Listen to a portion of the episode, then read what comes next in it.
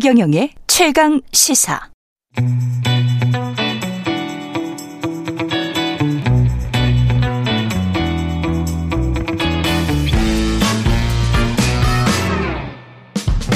네, 정치 시사 이슈의 법적 쟁점을 시원하게 파헤쳐보는 시간, 최강 로스쿨. 오늘은 최강 로스쿨 학장 김준우 변호사와 함께하겠습니다. 안녕하십니까? 네, 안녕하세요. 김준우 변호사입니다. 예, 그 본격적인 내용에 들어가기 앞서 맛배기 민생 관련 법적인 궁금증 먼저 들어보겠습니다. 암을 낫게 해주는 생수를 개발한다면서 투자자를 모아서 수백억 원을 받아 챙긴 전형적인 사기꾼 같은데. 네, 이게 아직 2023년 대명천지에 이런 일이 일어난다는 게 더 신기해요. 암을 낫게 해주는 생수? 네, 네. 이건 뭐 약간 80년대 많이 기사에서 보던 것 같은데. 네, 네, 어쨌든 이소모 씨가. 수백억을 또 챙겼어요? 그렇습니다. 투자금 명목으로 3,600여 명에게 115억 정도 챙긴 것 같고요. 수익률을 뭐 한 3,500%에서 12만 프로 정도까지 약속을 했다고 합니다. 근데 조 씨 같은 경우는 그거랑 또 별도로 뭐 3,800명부터 투자금 313억을 가로챈 혐의도 받고 있다고 하는데요. 기사만 봐서는 이분이 이제 자본시장법 위반 혹은 뭐 방문판매법 위반 어느 쪽일지는 잘 모르겠지만 아마 사기죄로 같이 함께해서 기소되지 않을까 싶고요. 이 투자자들은 투자금 못 돌려받죠? 아니, 이제 불법행위로 판단을 받을 테니까 손해배상 청구권은 있습니다만 이제 이 돈이 어디로 갔느냐, 다 감춰놨겠지. 이미 뭐 논밭에 마늘밭에 있거나 네. 뭐 비트코인으로 환전해서 어디 딴 데 박아놨거나 이러면 이제 실제로 네. 찾기가 쉽지는 않겠죠. 물론 이제 범죄 수익 은닉 규제법이 있어가지고 네. 이제 범죄 수익을 갖다가 이제 뭐 어디 가장하거나 어디 딴 데 숨겨놓고 있으면 네. 추가적인 처벌을 받습니다만 이 역시 뭐 만약에 쓴 게 탕진된 게 뭐 드러나면 쓴 게 탕진되거나 예, 실질적인 뭐 보상 방안은 없다고 봐도 무방할 것 같습니다. 본인의 처나 자식들한테 그 파킹을 해놓는다고 하잖아요. 네네. 예. 그런 경우는 아마 이제 다시 환수가 되는 경우가 많이 될 겁니다. 내연녀는 네. 어떻게 됩니까? 아니, 그런 경우를 실제로 봐서 그래요. 네네. 제가 그렇습니다. 예, 네. 그런 경우가 꽤 있어. 네네네. 예, 제가 취재한 내용이라서 그렇습니다. 네, 그래서 시기적으로만 예. 그게 그 범죄 수익 은닉이라고만 볼 수 있으면 예. 그 부분 환수가 가능합니까? 수도 있을 텐데요. 예. 예, 그거 이제 케이스 바이 케이스니까 조금 그 상대방도 그걸 또 알았어야 되는 문제가 있을 것이고요. 이런 거에는 투자하지 마십시오. 17년 전에도 이 똑같은 사람이 그러니까 항암버섯을 재배한다면서 네. 사기를 쳤고 네. 그러면서 이제 복역까지 했었네요. 그러니까요. 그 참 그 네, 이런 분들 보면 참 대단하시다는 생각도 들고. 네. 그래서 이제 대단한 언변이십니다. 네, 정말. 그렇죠. 네. 아, 이런 사건들 같은 경우는 이제 액수가 특경법에 있어서 50억 이상이 넘어가면 또 가중 처벌이 되고요. 특경법에 의해서 네. 일반 형법에 비해서 그리고 이제 재범이니까 대법원 양형위원회 홈페이지 같은 데 가시면 양형 기준이 있는데 이제 재범인 경우 또 가중 처벌을 추가하도록 또 받도록 되어 있습니다. 근데 예. 이분이 이제 어쨌든 징역을 오래 산 건 되게 명약 관화한데 문제는 이제 피해자분들의 수익 은닉 된 그 수익을 이제 보전받을 길이 좀 막혀 있다는 점에서 좀 안타까움이 큰 것 같습니다. 예. 최강 로스쿨 본 수업 시간인데요. 신상진 성남시장이 중대재해처벌법상 중대시민재해 혐의로 형사 입건이 됐다. 네. 중대재해처벌법은 중대산업재해만 있는 줄 알았는데 네. 중대시민재라는 게 있군요. 아니요, 우리 출석을 네. 열심히 한 청취자분들은 네. 저희가 오송 참사 때도 이게 중대시민재해 가능성이 있다고 한번 네. 말씀드린 적이 있습니다. 로스쿨이니까요. 네. 예. 그 성남시 분당구 정자동 탄천에 있는 다리가 그렇죠. 예. 지난 4월 달에 이제 무너져 가지고 한 분이 사망하시고 예. 한 분이 크게 다친 일이 있었는데 이것 때문에 이제 경찰 쪽에서 중대 시민재해 혐의로 지금 시장을 입건했다는 소식입니다. 중대 시민재해 같은 경우는 이제 여러 가지 경우가 있는데요. 그러니까 원료나 제조물, 쉽게 얘기하면 가습기 살균제 사건 생각하시면 될 것 같습니다. 그렇게 누가 사망했거나 아니면 공중이용시설이나 공중교통수단으로 인해서 결함이나 관리 부실로 인해서 재해가 생긴 경우, 이때 재해라는 건 한 분 이상이 사망했거나 뭐 10분 이상이 2개월 이상의 치료가 필요한 부상 아니면 질병인 경우에 3개월 이상 치료가 필요한 질병이 10명 이상 발생한 경우에 이제 사업주나 경영 책임자를 처벌할 수 있도록 중대재해처벌법에서 규정하고 있습니다. 그러면 그때 그 분당구에서 보행로가 무너지는 사고, 네. 교량 정자교에서 보행로가 무너져서 한 명이 사망하고 행인 다른 한 명이 이제 크게 다쳤고. 네. 이거는 그 해당이 되는 거죠. 됩니까? 왜냐하면 정자교가 한 108m 정도 된다고 해요. 예. 기본적으로 교량은 100m 이상이면 해당 사항이 있거든요. 아, 100m 그러니까, 이상만 되는 거군요. 또. 아 이제 오래된 경우는 작은 경우도 되는 경우가 있습니다. 연장, 아, 예, 연장 20m 이상이면서 뭐 중공후 10년 이상이라든가 해서 예. 그게 시행령이나 이런 걸로 보면 세세하게 굉장히 많이 있어요. 아, 면적이나 그렇군요. 길이별로. 아. 그래서 그때 이게 그냥 뭐 다치셨다고 혹은 누군가 불의의 사고로 돌아가셨다고 해서 다 되는 게 아니라 그 규정에 적용이 되느냐 안 되느냐에 따라 달라지고 또 이제 그 도로의 관리 주체가 누구냐에 따라서 처벌될 수 있는 책임지는 주체도 달라지는 것입니다. 그렇네요. 네. 아까 이제 중대산업재해, 중대시민재해를 말씀을 드렸는데 네.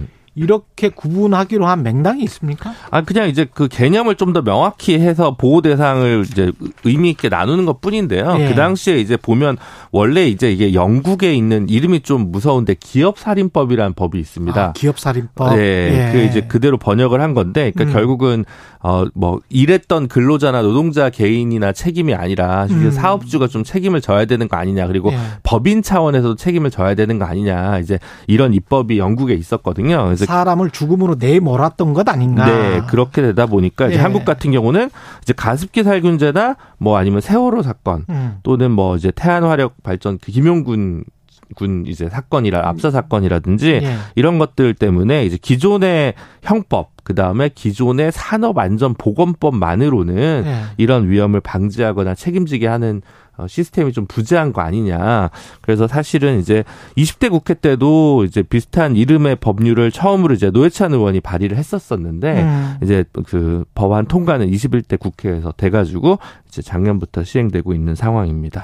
중대산업재해 같은 경우 노동자들 사망 사고 소식은 여전히 올해도 끊이지 않고 있습니다. 네. 예. 근데 처벌됐다는 소식은 지금 어떻게 됐나요? 아주 많지는 않습니다. 왜냐하면 작년 1월에 처음 시행이 됐기 때문에 현재까지 언론 보도에 따르면 이제 기소된 게 한 22건, 3건 이 정도 되는 것 같습니다. 그래요? 네, 그 정도 됐고 그러면 또 입건이 되면 또 이제 기소가 돼서 이제 재판 받는데 또 시간이 좀 걸리지 않겠습니까? 그래서 지금 이제 실형 나온 건 한 건이랑 집행유예 나온 2건 이 정도가 지금 있는데요. 최초로 이제 실형 선고를 대표이사가 받은 사건은 올 3월 부산지방법원에서 한국제강 사내하청 노동자가 사망한 사건과 관련해서 대표이사가 징역 1년 선고받고 법정 구속된 일이 있었습니다. 지금 집권 여당은 이거 중대산업재해가 너무 가혹하다고 해서 뭔가 좀 축소하려고 하는 그런 움직임이 있지 않았었습니까? 네, 그게 이제 윤석열 대통령 당선인 시절부터 이게 좀 과도한 책임을 져서 기업 활동을 위축시키는 거 아니냐 예. 이런 메시지를 내보낸 적이 있는데요. 예. 흥미로운 것은 이제 실제로 고용노동부는 어쨌든 작년 연말에도 이 그 중대재해 관련해가지고 업무 로드맵을 이제 발표한 바가 있거든요. 네. 그러니까 이제 어쨌든 이거를 그 산업재해나 사건 사고를 줄이는 거는 정책 방향이긴 한데. 그렇지.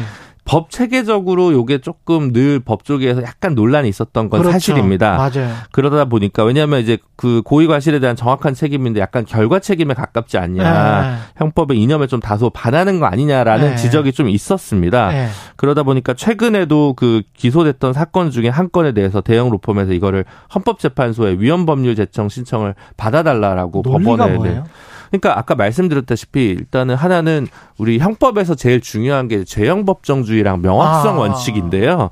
지금 이제 중대재해처벌법 같은 경우에는 이제 필요한 조치를 그러니까 그 실질적인 지배 운영 관리자가 위험 유해 요인에 대해서 필요한 조치를 하지 않은 경우에 처벌할 수 있다라고 돼 있는데 실질적 유해 위험 네. 필요한 조치. 네. 모호하네. 그런 부분이 네. 모호한 거 아니냐라고 이제 얘기를 하는 건데 네. 흥미로운 것은 여기에 대해서 헌재로 가져가는 결정을 법원에서 할 거냐 말 거냐 이제 남겨져 있는데 검찰에서 의견서를 낸 겁니다. 예. 이건 합헌이다. 라고 검찰에서 네 검찰에서 아 그래요? 네 그래서 정부 기조랑은 또 다르네요. 아 네 이게 정부나 집권 여당이랑 좀 다르네요. 이게 지금 네. 로스쿨이기 때문에 정치적인 발언은 배제합니다만 네. 조금 편파적인 유튜브 보면 아 네. 검찰에 반윤이 있다 이렇게 얘기할 수 있겠죠. 검찰... 아, 네, 저희는 아닙니다. 저희는 그러니까 이제 법 법과 관련해서 해석이 다 다를 수가 있으니까. 네네. 네. 그래서 근데 사실은 이제 다소 추상성이 있는 것은 모든 법에서 불가피한 부분이긴 하거든요. 그것도 맞는 말 같아요. 네. 그리고 네. 이제 다양한 법에서도 또 이제 다소 모호한 표현들이 좀 있기 때문에. 그렇죠. 예, 이 부분은 좀 쟁점은 될 수는 있지만 네. 그렇다고 해서 반드시 위헌이라고 단정할 문제는 아닌 것으로 보여지고요. 어떻게 보면 노동자들 입장에서는 판사가 좀 네. 법과 양심에 따라서 전향적으로 좀 판단을 하면 되는 것 아닌가 이런 생각을 하는 분들도 많을 것 같은데. 네. 하지만 이제 기존의 같은 경우 산업안전보건법으로 예를 들면 기업 현장에서의 산재 사건 같은 거 처리를 했었는데 그러면 이제 안전보건관리 책임자나 이런 사람들한테만 전부 책임이 딱 그랬죠. 떨어지는 거죠. 네. 그러면 이제 현장 공장장까지만 최대 책임을 지고 네. 사장님 나빠요. 사장님은 책임을 지지 않는 이제 구조가 마련되거나 최대 해봐야 건설사 관리소장, 네, 현장 아니면 관리소장. 뭐 사내하청에게 가장 위험한 것들이 외주화되면서 된다거나 이렇기 때문에 아까 실질적인 지배 운영 관리자에 대한 책임을 묻는다는 게 결국 원청의 책임을 지우는 그렇지. 게 중요하다라고 예. 그것이 실제로 실효성 있는 산업재해에 대한 대책이다라는 인식이 있었기 때문에 이런 법이 입법된 거여서요. 예.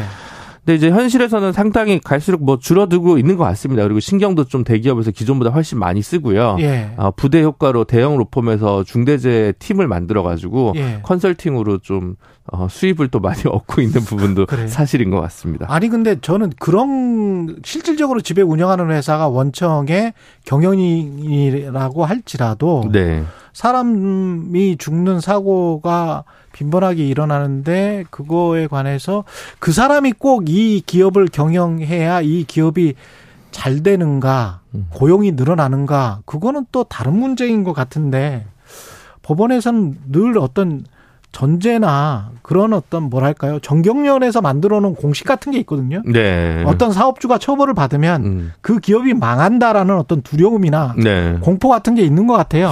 그치. 전반적으로 사람들에게. 그래서 법관들도 그런 생각을 가지고 있는 거 아닙니까? 그러니까 이제 뭐 그 대기업의 어떤 규제를 강화하자고 하는 입장을 이제 기업을 죽인다고 생각하시는 분들도 계시는데요. 아 그럼 확신을 가지고 있는 분들 많아요. 사실은 이제. 네.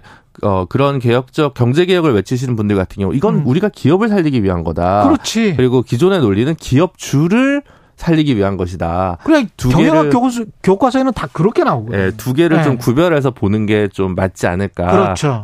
생각이 드는데 늘 이 부분이 논쟁이 되는 것 같습니다. 혼합된 사고를 네. 그걸 그냥 그 기업주와 기업의 이익을 뭉쳐버리는 사고를 법관들도 가지고 있는 것 아닌가.